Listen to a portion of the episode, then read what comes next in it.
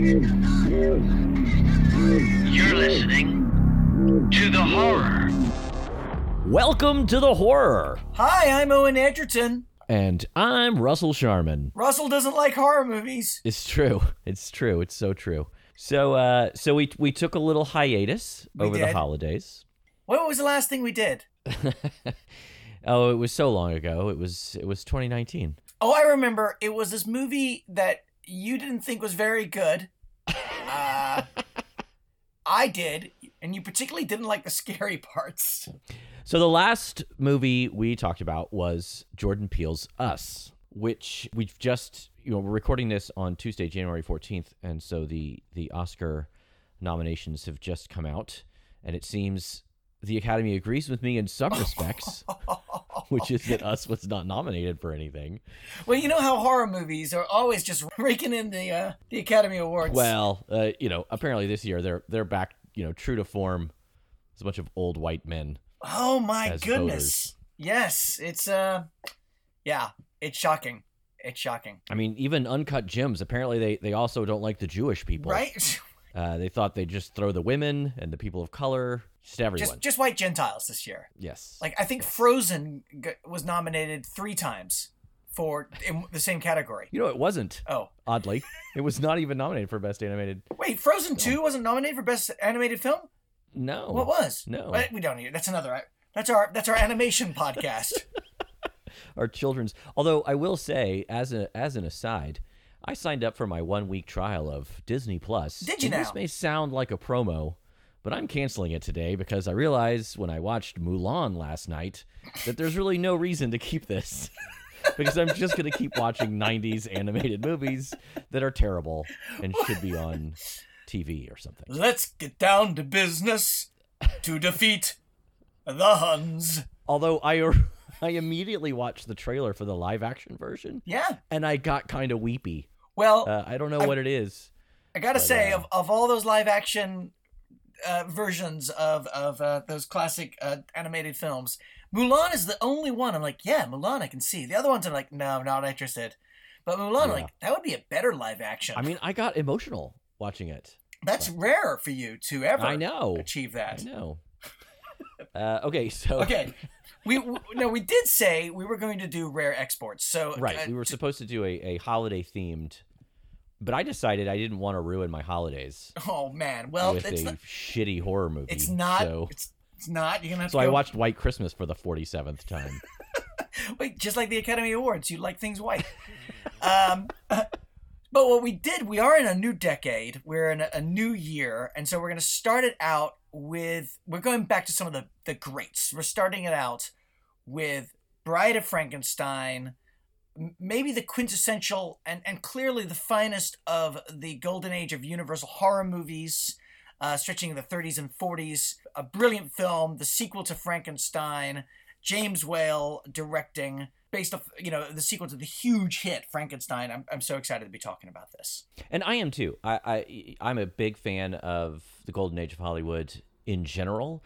Uh, I I have a deep respect for what Universal did in those years during the Depression, coming out of the the talkies, um, focusing their energies. It's not that these are the only movies they made, but they made a string of what are undeniably classic films that I agree sort of set the stage for modern horror. And as much as I am not a fan of the genre, I got to give props to the studio that sort of started it all, at least in Hollywood. They, oh, yes, yeah. You can see this, like, the German expressionism is. Exactly. Yeah, yeah, yeah. They and, and especially in Bride, uh, they just they, they take a lot of that German expressionism, and and to be fair too, they were doing something kind of smart. They were both Frankenstein. Frankenstein was based not off the book as so much. I mean, of course, it was of Mary Shelley's uh, book, but but even more so of the stage productions that were based off the book. So there were Oh, these. see, I didn't, I, I wasn't aware of the stage productions.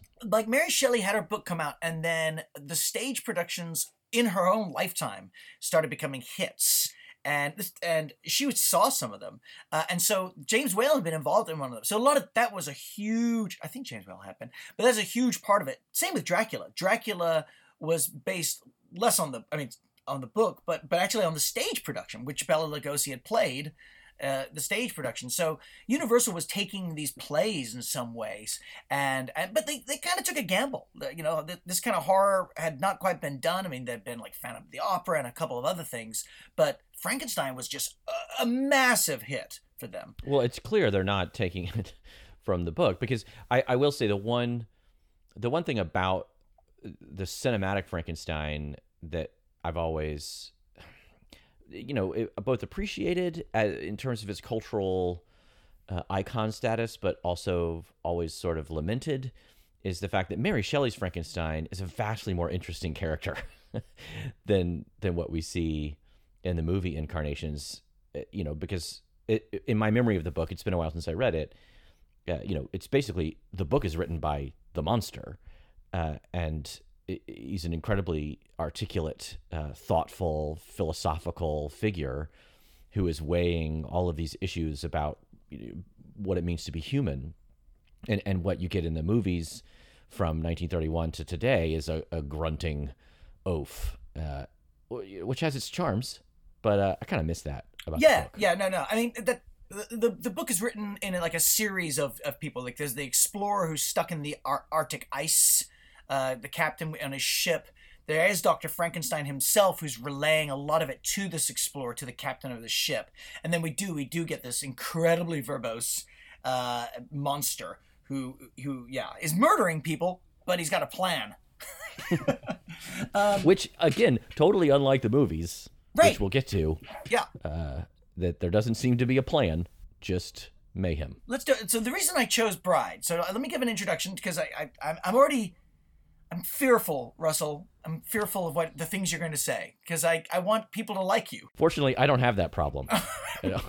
so, so, um, so like we said, Frankenstein came out. It was a huge hit, 1931. Uh, it was censored a lot of, around the world. People were passing out while watching it. They were terrified of this movie. Bor- uh, Boris Karloff was not actually even credited in the first movie until the after credits. He's just a question mark. But the movie made him a, a, huge star. He became uh, he became a huge star uh, because of this movie, and people were, were frantic. They wanted to see a uh, a sequel. James Whale was like, "No, I'm not going to do a sequel. That's ridiculous." And he went on to do like Invisible Man and and some other things. Uh, and and basically, the studio said, "Look, we, we know you want to do this one movie It's not a horror movie. We'll let you do that movie if you do this. One for you, one for us." And so he said, "Okay," and he got into it. And there were different scripts and different conversations about whether it's going to be.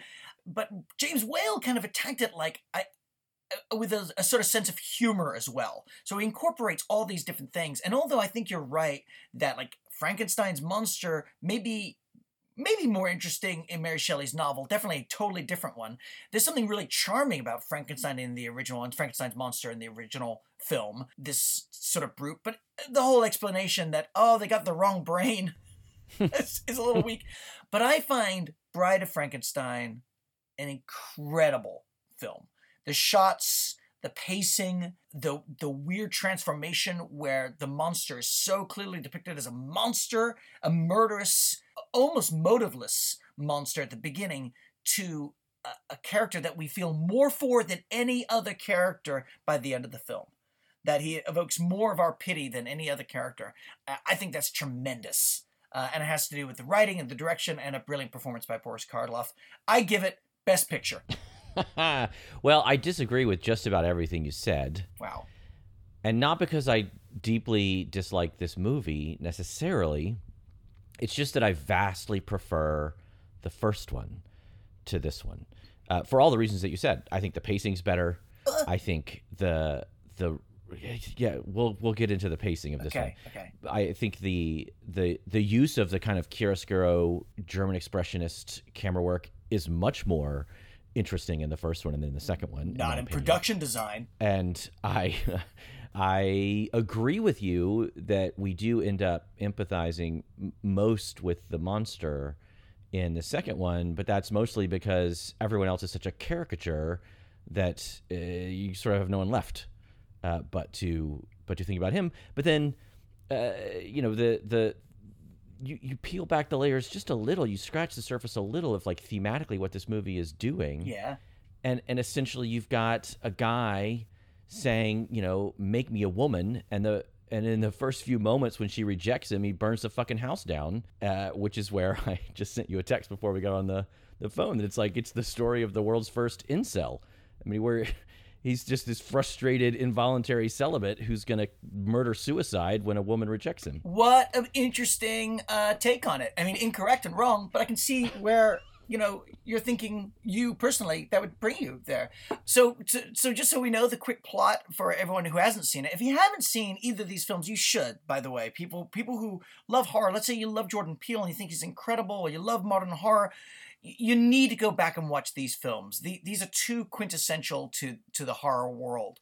So as as you probably you already know the story of, of Frankenstein, Mad Doctor, uh, you know, basically right before he's meant to be getting married, goes off to uh, a hidden uh, laboratory, steals body parts, sews them together, makes a man, brings him to life.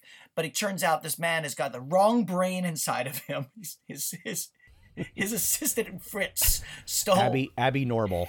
it's it's so close to to the parody. It's, it's just that scene in in Frankenstein makes me cringe each time. Of like, oh, wrong brain. um, but it's just dead tissue. Just dead tissue. And then Frankenstein, Dr. Frankenstein, kind of becomes a hero. He's like, I'll go, come on, peasants. And we go hunting. There is an incredible scene I think probably the most uh, devastating scene of the original film is uh, two scenes of, of, Frankenstein playing with a little girl, playing, throwing flowers into the water. When they run out of flowers, Frankenstein's monster throws the little girl, confused, maybe trying to save her, but obviously uh, utterly confused, drowns her. And then her father walks into the wedding feast. The whole town is going a party carrying his daughter. That's incredible. Well, and let's just pause for a moment. I know we're supposed to be talking about Bride of Frankenstein, mm. but this is exactly an example of what I mean. That tracking shot of the father carrying his daughter through the village and you see the joy and the jubilance of the villagers as they're celebrating and their faces change as soon as he walks into their peripheral vision and you just keep seeing it. You keep seeing it. It's a I don't know how many minutes. It feels like it's a 3 or 4 minute shot. It's probably not, but but that is just brilliant cinematography, stagecraft, production design, performance. There is not a single scene in Bride of Frankenstein that can rival that scene as a as a cinematic moment, in my opinion. Uh, that, that's a good question. I, I don't know about rival it, but I hear what you're saying. That is an incredible scene. Yeah, yeah. I, I, I agree with that. That is an incredible scene, and and and and hard to forget. But I, you know, what's funny about this, and we'll, we will get to Bride. Yes, you chose Bride. You I chose could have Bride. chosen. I mean, oh, I, the original I, Frankenstein's still a horror movie, and I would have had to sit here and talk about how much I like Frankenstein. But instead, you have forced me into a situation where I've got to got to say that I don't like Bride of Frankenstein. But so this is, thanks I think, a lot. I've been thinking about this because when you told me that you didn't like it, I was like, what? Because I, I'm not alone in saying this is the finest of the uh, the Universal horror movies. Nor am I alone in proclaiming it better than the original. I I don't know if I, I would think that that's a sort of uh, like most critics believe that. I, I think that's true. I mean, I know it's like it's on lists. We don't need facts. Let's just most critics. I think that's true. I, I mean, it is on a number of lists of sequels that are better than the originals. Um, that breaks my heart so I know that that is true. So anyway, though, continuing Frankenstein, Frankenstein's uh, old professor comes to before is like that's the first first death is Fritz. Fritz, the awful assistant who abuses and tortures tortures Frankenstein's monster is killed by the monster.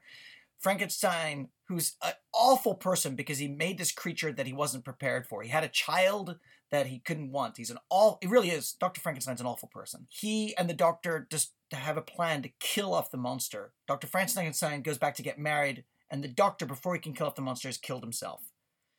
Then Frankenstein just starts killing a bunch of people. Frankenstein's monster is killing a bunch of people.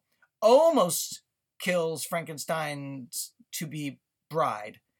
Frankenstein leads a bunch of a bunch of peasants. Then has a sort of one-off he against the monster the monster throws him off the top of a windmill. Was in the original idea was meant to be Dr. Frankenstein dying, uh, but instead he's kind of they added on this brief scene at the end with his dad saying, "Oh, he's alive." Right. Well, and, and again, pause. Uh, you know, you're you are absolutely, and I defer to you in terms of the the history of this period of cinema and, in Universal's horror movies, but uh, I do know that uh, it you know Laemmle, who was running Universal at the time, uh, you know saw the first cut and realized, wait a minute, with you know with Dracula, we we ended up killing our bad guy, and we lost out on the opportunity essentially to franchise the character. I mean, obviously they figured out how to do that anyway. Yeah. But uh, But not with this, Bela they sort of said yeah. we're not going to make the same mistake, and and that's they reshot it thinking thinking in terms of franchise. So w- one of the things that I I hope we get to talk about a little bit is.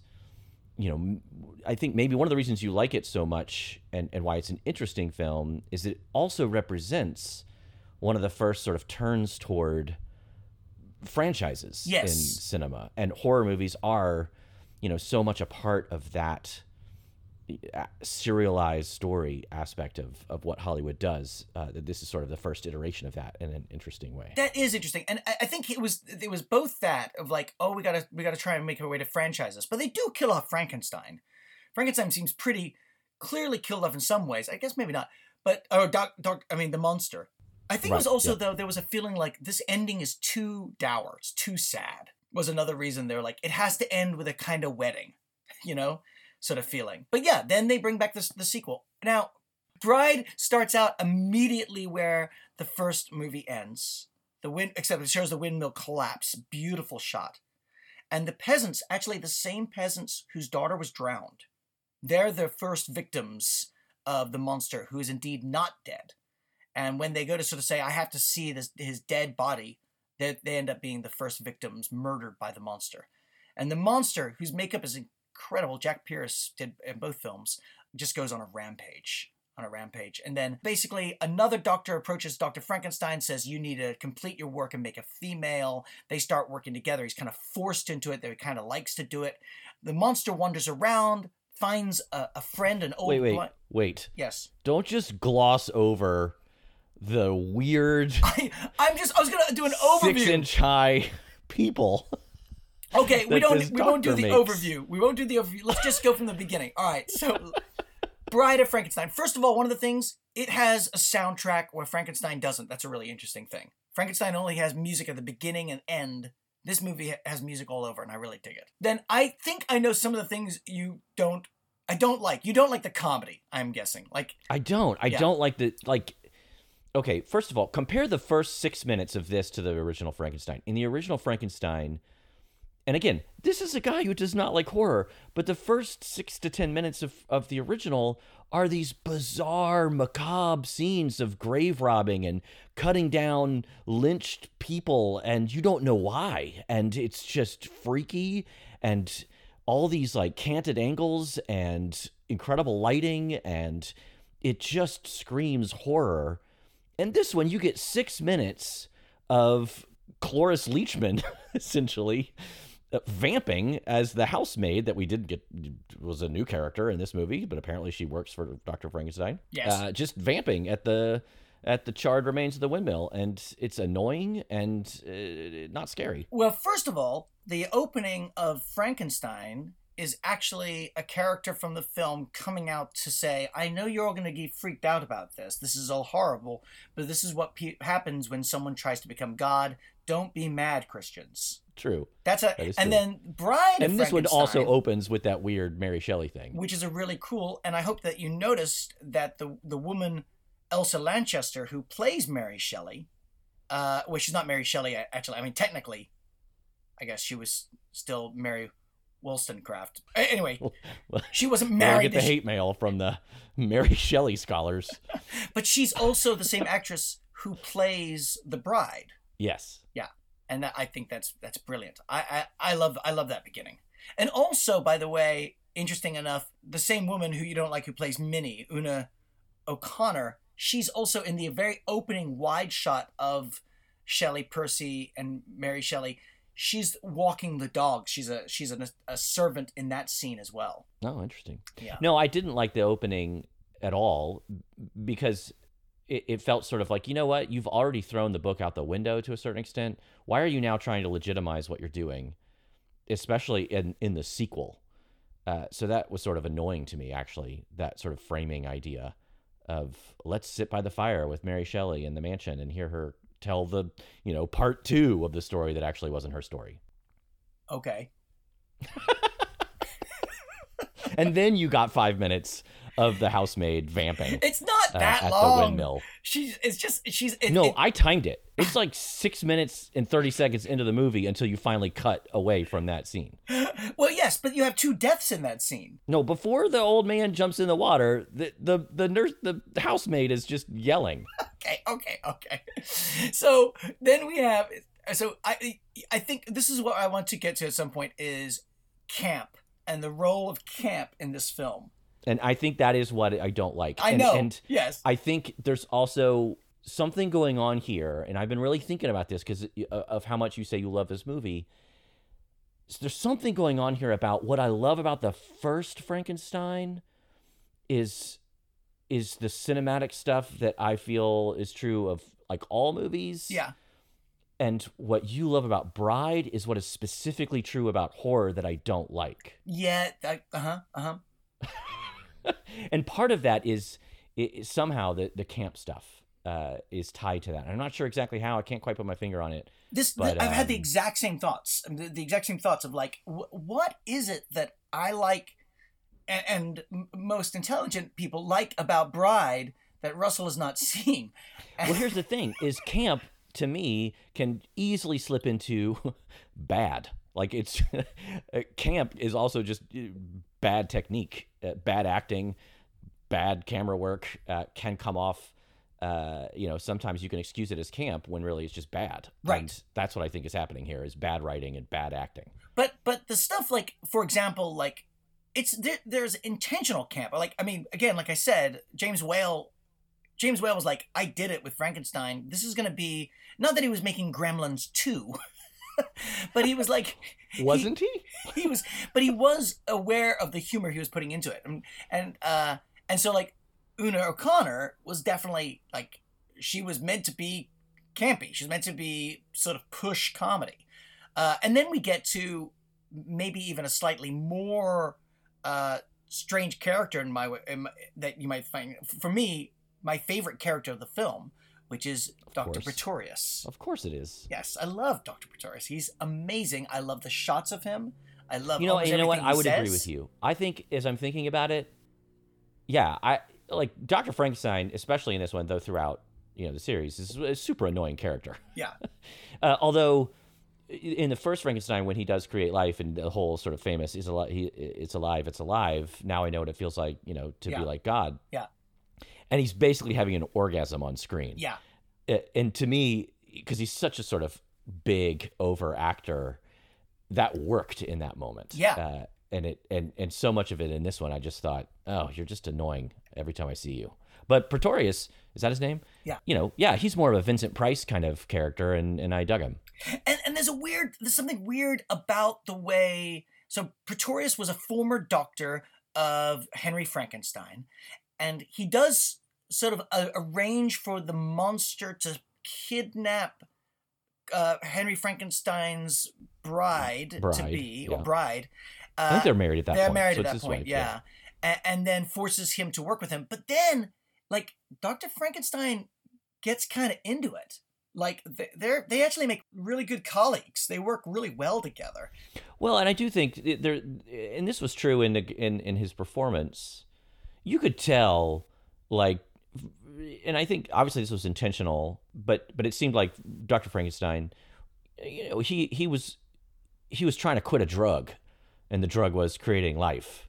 And so Pretorius represented his dealer, you know, coming Yeah, around yes. saying, "You want another hit?" And he was resisting, and he was resisting, and he was resisting. But you you could tell, and I and I liked that. I liked that that psychology of that of of uh, he wanted you could tell he wanted to join him And you could argue, and I'm not the first one to argue this, that he's also quitting another drug, which is maybe men.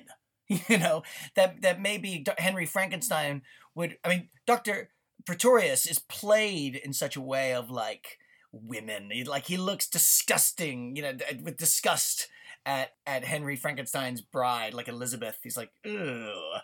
And then and, and he he at one point they actually edited the script this, but when he's in his laboratory when he's sh- talking to Henry Frankenstein, he's saying like, you know, the the power to recreate. Says, you have the benefit of nature. I myself have to go to science, like implying that as a gay man, I I don't. Yeah, I mean, queer theory has a lot of papers about this. Well, and you know, and again, I'm this will come up again, but but yeah, there there there is a tr- there's a troubling uh thematic center to this thing. Just the whole idea of of creating a woman, you know, the Adam and Eve idea and and uh, for a man.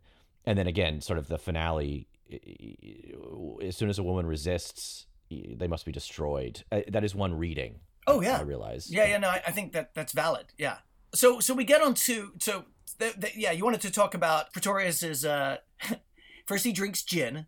It's it's his only weakness. It's his only weakness. Yes, he has some great lines there about like he's he's so like oh you know t- t- all your Bible stories if you prefer. He's like got great lines that he just oh I love I love every word that comes out of his mouth, and then uh, and then yeah we see his little creations, which are nothing like you would see in in Frankenstein. Like there's a level no, of comedy and no. weirdness. And This that's the thing, like movie. Frankenstein, the original, and as and as wild as it is, you could make the case, especially compared to this one, that it's relatively grounded, or at least it takes itself seriously.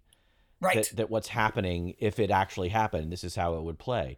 This one, you're just like, what the fuck? yes. Wha- wha- So you explain explain to our podcast audience who've not seen this movie what the fuck Right. we so, see in this scene. Dr. Pretorius, this tall, weird, gaunt fella who's a, little bit like, uh, um, oh, if Snape were happy. and in if Snape were into Broadway musicals, maybe like there's a sort of like there's a, there's a he's this guy's more theatrical. He is he's loving it, uh, sipping gin out of a beaker and all this. Uh, but he his experiment with uh, creating life was different. He, he basically didn't sew something together. He actually created life in a test tube, and he's made this queen that sits on her throne and a little king who can't wait to try and get in the jar with the queen. And he's got a, a bishop and a mermaid and a, a ballet dancer and Satan, who he says looks like himself. Like there's a little bit of resemblance, or perhaps I. I uh, flatter myself, and they're weird, and, and it's comical, and it's strange, and but they're six inches tall, Six inches tall. They're in jars. Yes, I should have mentioned that. fully fully functioning human beings, six inches tall. Each fully dressed with little pieces of furniture. Well, presumably, he's fashioned these things. Yes, which of course later on, when the bride is brought to life and they're uh, unwrapping her, the next time we see her, she's in this flowing gown with her hair all done. So presumably Henry and Dr. Pretorius dressed her up, you know.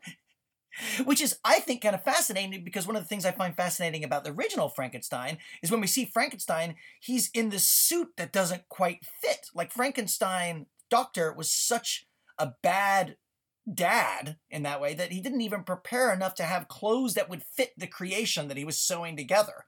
But in this one, when the bride comes to be, they've got like a beautiful, out- they've got a whole fashion line for her, you know? If only she lived long enough Yes. to enjoy it.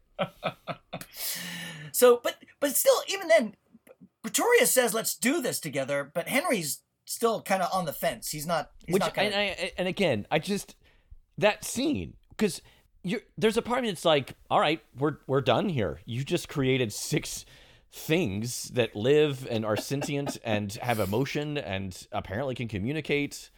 Let's just spend the rest of our lives understanding what the fuck you just did. but then they just leave. They just Like. Where do those things go? What happens to them? we never see them again. so meanwhile, the monster, who is horribly burned, uh, uh, is wandering around the countryside. He runs into some gypsies and tries to steal their chicken. Uh, he gets burned again. He almost kills another gypsy woman or shepherd girl who uh, falls into a pool, but kind of saves her. But he's he's just having a hard time, and then he meets a blind hermit who's playing mus- music. Played by Gene Hackman. this this scene too is beautiful comical especially like it's hard to get the young frankenstein version out of your head because it's it's pretty close you don't have to change much. yeah now this scene too uh, uh, both the idea of creating a bride that's in Mary Shelley's novel. Yes. that the monster demands that. you make a bride, uh, that he makes a bride for him. And doesn't he kidnap uh, Frankenstein's wife or something? I Isn't think there- he isn't that in there murders well? Frankenstein's Oh, that, wife. maybe that- he goes, yeah. "I'll see you," because because Frank in the in the oh, novel, that's right. They, he because he follows through and then immediately kills the bride. he on the on the table before he even brings it, he kills the bride while the monster's watching, and the monster says, "I'll see you on your wedding night." right, right, Yeah. right. Okay, so back to the movie though. This hermit takes him in, playing violin. In the book, it is an old man with a family who plays guitar, and that's how Frankenstein learns so much. But in this case, it is this hermit who teaches him how to eat, speak, uh, a little bit about the difference between good and bad, uh, smoke a cigar. the smoking cigar scene. And doesn't he also give him alcohol? Isn't he the first to give him Yes, alcohol? he gives him wine. I mean, actually, this goes plays into what we'll see again and again, which is there's a lot of Christ imagery in Bride of Frankenstein. Uh, the first one has a little bit, but in the second one, it is nailed uh, home. Nailed home? Maybe that's not the right term to use in this case, but it is driven home that that the monster is a Christ figure. Uh, he, i- including having a Eucharist, a Last Supper. Uh, with his friend. In queer theory, some queer theory would say, oh, in some ways, the hermit and the monster become a couple. But it's a couple that is immediately declared by these two hunters that come in unnatural. Get away, he's not even human. You know, it's interesting. My my gut react, my sort of first reaction to that scene was as I was already sort of going down this path of seeing this movie as a bit of uh, uh, toxic masculinity, as the sort of teaching him how to be a man, smoke and drink, Mm. and be a man. Uh, and that seemed to be confirmed later when Pretorius is plying him with alcohol to calm him down. He's basically turning him into a drunk right before he reveals his bride, who he kills immediately. Yeah. Uh, sort of playing it, but that you know, i i sort of once you see something in a certain way, I could see how you know everything sort of falls into place, and it's not necessarily the only interpretation, but that was sort of the path I was going down by that point. Sure, I think, I mean, you know, you and your academic folks could make that argument. I mean, Hey, you're the one bringing up queer theory. I, I'm I'm just over here, just a film goer, trying to understand why you see six creatures in bell jars and don't drop everything to study that the rest of your life. so so it, it's a beautiful scene actually it, it, you know it, the the hermit is saying like you know thank you god for for bringing these two lonely two of your lonely creatures together. And the idea that whether frankenstein's monster is a creature of god or created by man going back to the first movie where it wasn't created by god this was created by dr frankenstein plays into this you know and it, it, they both cry. You know, the the hermit cries, praying over him, and Frankenstein also cries. And this is also the only film in the Universal films where Frankenstein has any words. This is the only Right. time he speaks. But then after this, of course, we have Frankenstein. Doctor, Fra- I mean, Frankenstein's monster is is captured. I think I've got the order right, and he is put up on what is very much like a cross. Yes, On a pole. I did notice that. Yeah. And then he's actually taken down into a basement where he's put on a throne. Again, this sort of Christ imagery. He's put on this sort of, you know, that, that imprisoned chained chair, which is like a, a throne room or an anti throne room. There's definitely this sort of like, I guess you could say maybe this is. uh, When I watch it, I'm like, oh, this is this is the, the Christ of the modern world. This is the post World War One Christ now, which which is a, a dead corpse, an animated dead corpse uh, with murderous intent. And you call me the academic. Uh, you know, uh, it, it- none of that occurred to me. Uh, it- what was occurring to me was his newfound superhuman strength. Yeah. which you know in the first one he seemed to be subdued fairly easily by two middle-aged men Yeah. uh, whenever you know it was required and in this one he can rip doors off hinges break chains of iron and and and there was a part of me that just thought oh geez sequels you know this this idea of let's you know strip it of everything that was interesting and human about the first one and just make this a machine a killing machine to thrill the audience, uh, but lose all of the the I don't know humanity of the first one. I know uh, you. He sheds a tear and he speaks a word, and uh, yes, he may be the one we most empathize with. But again, I go back to, but that's only because everyone else was so thinly drawn that you kind of couldn't help but identify with him. That yeah, I, I could see that. I mean, you're you're t- good observation. I, th- I think you're right. Like it's a weird thing how in, in the horror movies we watch that um that the the monster ha- has to become less and less grounded as as the uh, movies go on, and maybe it's a sense a little bit of like, oh, you have to you have to top what you did in the last one. You know, you can't just see. It would it'd be boring if you drowned another girl. But you know, what's funny is because you know you made me watch Friday the Thirteenth Part Four. Yeah. And in the in the you know in the same way that you're making me watch Bride of Frankenstein, like they're similar in a way, uh, in the way that they take the original idea, which may have had some some sort of creative originality and, and some driving motivation behind it and some humanity behind it, and it's just all about the ride. Uh, the thrill of watching this guy go on a rampage. It's not and that all- seems to be what you enjoy. What? Okay, first of all, yes, I do love the ride. I agree. And and really pacing wise, that's why I think this one is so much more fun. I'm so glad we don't have Henry Frankenstein's dad talking like, whoa, whoa, whoa, whoa, let's give the wine to the blah, blah, blah, blah, blah, blah. Like, you know, oh, you know what character I miss a lot in this movie? Frankenstein's dad. oh my gosh. I thought he was a great actor. I thought every time he was on screen, I was like, oh, I want to have a drink with him. he's, like a, he's like a fun guy. he probably taught you at Oxford or something. You know what I was thinking? I was like, I wonder if Owen's grandfather sounded like that. Well, yes, my popper d- definitely did sound a little bit like that. Um, but this, I mean, like I, the bride is is in it. It's in the weirdness, and it it stays there. And we so much more of the monster and his adventures. And and I I hear what you're saying about like I I think the shots and the production design are just incredible all the way through. I, I think they are in the last 20 minutes. The last 20 minutes are brilliant, but because they echo so much for me aesthetically, what was great about the first one? I just I I couldn't disagree with you more. I'm trying to think if I could. I will try. Let's see what else you say. I'm just surprised that you aren't more effusive in your agreement about at least the first 10 minutes of these two movies. Because it mean, seems to me the opening of the original it would be like you'd be all over it in terms of uh, Oh, yeah, just I'm with you. evoking horror. Yeah, yeah, yeah. The the first one uh, is is so great. The the the whole thing of him and Fritz waiting and and uh, Fritz actually overall Fritz is an incredible character. I love seeing Fritz climb up the gallows to cut that guy guy down. Mhm. Um, he's incredible. Actually, the character who played Fritz, the actor who plays Marty Feldman. it's actually it's Dwight Frye who comes back in Bride. Oh, really? Dwight Frye plays Carl. So you know uh, Pretorius's two henchmen. Yeah, the one who goes and, and murders the woman for her heart. Yes, which I want to get to that moment because I think that's a key one of the reasons I love Bride. So before we do that though, but yeah, Dwight Frye comes back in this role. It's it's not till the the next film, Son of Frankenstein, that we get Igor. The whole family. yeah, Igor comes into it. And you know who plays Igor? Marty Feldman. Bela Lugosi. Oh, really? Yeah. I did not know that. Yes. Who later goes on actually to play the monster. Oh, right. We'll get to that. I do. I did know that. Don't worry, we're gonna watch all these movies. It's gonna be great. I wouldn't mind. I wouldn't mind. Oh gosh. Oh come on.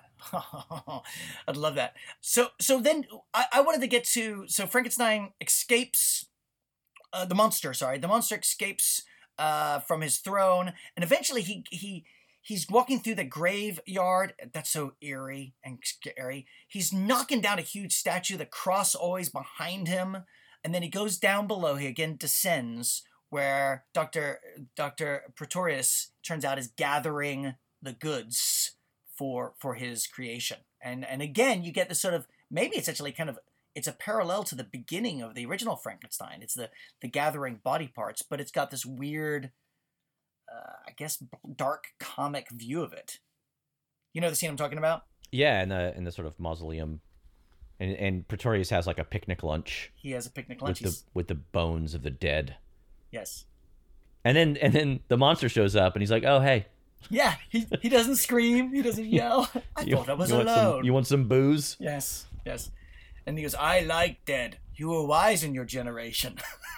it's just, I wish Pretorius did books on tape because I would listen to Uh, you know what? Isn't he in Phantasm? I- I'm pretty sure. I so Isn't he- wish. Play the tall man? No, he's not Angus Scrimm. That'd be great, but no.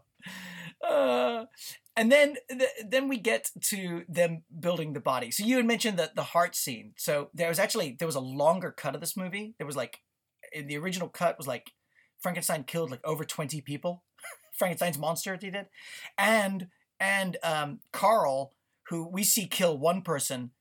If I'm right, he's killing a bunch of people and blaming it on the monster is on the rampage. Oh, that's kind of genius. Yeah, yeah, but yeah, he's pretty smart. But they left that part out. But I love that scene when they need a new heart, and it's again, it's this place where Doctor Frankenstein, as opposed to sort of being redeemed in the first movie, in this one, I think your your description of him as going down into drugs is brilliant. And actually, Colin Clive was struggling in a big way with alcoholism. I think he actually died not long after this. Um, this is the la- last time he appeared in any of these movies. But but there he is. He's like, I need a new heart, something young and fresh or recently dead. And he's like, I, will try. He goes off and comes back and like, it was very fresh, wasn't it? like, oh. And and th- I just love that Henry Frankenstein is just like willfully blind to Yeah. to his guilt. No, and that was a, a particularly macabre moment. Yeah. Which I appreciated. And then let's get to the ending with the bride. Okay, so Well, and, and let's just say, yeah, for the record, yes. it's called Bride of Frankenstein, and the bride is in it a good three minutes at Well- the end. Question: Who is the bride of Frankenstein? Hmm. Uh, pretty sure it's the bird lady Not at the end. Elizabeth Frankenstein, who actually marries Henry Frankenstein. Hmm. Oh, you know what? Hmm. You're right. I'm wrong. So this is really a movie about Elizabeth. Is this what you're saying? It's all about Elizabeth. I'm sorry, I didn't see that. but you're right. Had you seen this movie before? You've I know because I know you show clips of it. Have you seen it in full though before this? I, I'm sure that I had, but it, there was a lot I didn't remember. So, so I'm not entirely sure if I'd seen the whole thing. But it is surprising to a lot of people that the bride is only in there for a couple of minutes. Yeah, But she's iconic. yeah. No, it's uh, uh, one wonders what it would have been like uh, if the movie had been about her. Would she have been that much more iconic or less? I don't know. I don't know. Yeah. But I I mean that what do you think about that performance? I I I think it's amazing. Mm, um, what what is amazing about it? I think one thing is there's an aspect where there's a human and very not human simultaneously. So there's something uncanny and weird about it. Like this person is obviously seeing the world new, and uh, I recognize some aspect that I relate to. But at the same time, her movements are like bird-like. She hisses like a swan, and and and just is is obviously not. And to combine both of those together, I think is brilliant. It's definitely arresting and and weird. Um, and the bird-like thing, yes, you, you totally see that. You know, it's hard for me to say amazing performance, but it's effe- it's affecting and effective. But I don't know if I'd go so far as like, oh my gosh, top ten performances of all time. Did you see that that that woman in Pride of Frankenstein for two minutes? That was amazing. okay. um. So okay. So so she she's born into the world. She she uh, stands between the two doctors, actually parallel to the same way that Mary Shelley was standing between Shelley and Percy in the beginning after she's pricked her finger, both hands outstretched to the two men, which is kind of interesting. And then that's when we we do have Pretorius declare the Bride of Frankenstein in that really cool, weird angled shot.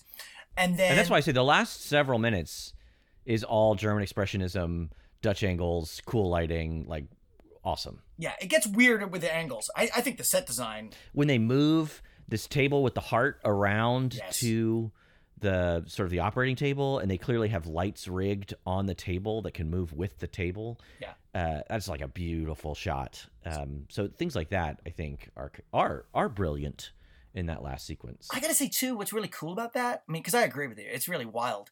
And they, I mean, the the laboratory scene, which kind of comes near near the start, near the beginning of Frankenstein, the original, was a big scene, and they had to like, now we're just gonna do that again, but we're gonna top it, and and I think they do. Yeah, I think they do. Yeah. I think they do. Okay, so let's get to the very end. Like, how Okay. what uh, how how do you interpret, you know, Frankenstein being rejected by this woman and then him like burning the place down, killing her and himself? Right. So I, I, I mean, I think you're right. He's he's rejected. He he figures that he he wants a friend, friend like he had in the Hermit, and then he's like, oh my gosh, you know, I've been promised.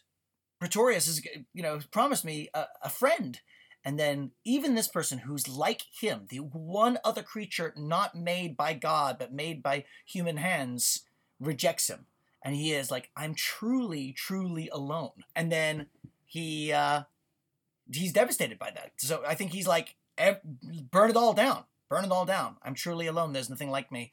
Uh, the reason he lets Frankenstein go is is really I don't know. It's bizarre. He has this sort of like even there has this affection for him, or the studio says Doctor Frankenstein has to live. But I don't know. The other question is like, who builds a lever that blows up a laboratory?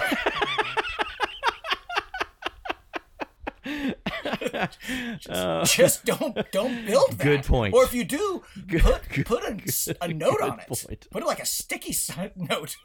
oh yeah so and i and i realize you know it's it's not completely fair to interpret a film in today's sort of political context Yeah. but it really it really stood out to me the the incel of it all That it was men making a woman for a man, and once she rejects it, he the man just sort of like destroys everything. yeah yeah yeah Yeah. i mean it's it's the equivalent of like the the like twitter meltdowns you see when men get rejected by women Yeah. but you know to your point it, it, i would have it you know if he had let if he had if, if there was a moment of not not that this would ever happen but if there was some moment of recognition of i can't force someone to love me lets her go and kills him and and frankenstein like that to me would have been much more satisfying and legit ending but weirdly he you're right he lets he lets him go and, if they had played leaned more into this idea of of i can't kill god and he sees him as god that might have been interesting but i don't i didn't get that sense so No, okay, th- that's true. I mean, uh, to credit the film, I think I think what you're saying is really interesting view of it. I mean, to credit the film, the the bride obviously has her own agency. Like she's like, no, like I don't care if you made me for th- this other creature to procreate and create this whatever this race. I'm like, "N- no, I'm, I'm and, not. and that's a that's a great point but also even in the moment i kept feeling like would someone just explain to the monster that she's just been born she's just a little freaked out like she's not necessarily rejecting you because she was kind of screaming at everyone well i guess it's the three men in the room she's screaming at all of them Well, no, she looks she's actually freaking she- out. sh- she's Pretorius. She's kind of like doesn't really care about. She she actually looks kind of longingly at, at Henry Frankenstein, and when she sees the monster, it's, it's really well filmed. When she the monster walks in behind her, and she's kind of sensing it, and when she finally looks around and sees him and screams, and then she does that quick snap of her neck and looks to Henry. And then Mhm. Henry crosses away from her, kind of leading her, and she walks to how- towards him, arms outstretched, kind of guided by him. So she's got like a, a very strong connection to Henry for what it meant. okay yeah. i'd have to watch the scene again but my my impression was she's just freaking out Yeah. and she's not necessarily rejecting him even Is this what it, was this your internal monologue on your wedding night? yes. You know what? She's not rejecting me. She's just freaking out. it's not about me. Where's that lever? Oh, um, well played. So, but I, you know, you, you're right. There, there's she does have a certain amount of agency, which is which is cool to see. but that is I, the idea of like, hey, Frankenstein monster, come on, don't just blow up the world because, uh, you know, you're romantically rejected. That that's that's a that's a sad way of looking at it, but it's it is there. Uh, well, so we, I think we've t- we've talked enough. So to sum up, you prefer Frankenstein to Bride of Frankenstein. But the thing that sort of irks you, if I'm right about Bride of Frankenstein, outside of all the cool things we talked about, the plot wise and everything like that, is this uneasy tone that that sort of combines camp with the horrific or the gothic. and I think a, a more general sense of what sequels so often do to brilliant original ideas, and and how in some ways this becomes the touchstone of Hollywood's obsession with getting you know blood from a turnip and trying to wring more life, uh, literally and metaphorically, um, from an idea, w- which may have been best left uh, alone. Wow. And I see Bride of Frankenstein as an expansion uh, of those ideas, and without a doubt, the best of the Universal horror movies. It sits on that chained throne. Uh, well, we shall agree to disagree. If I had a giant lever that I could pull. Just blow this podcast up.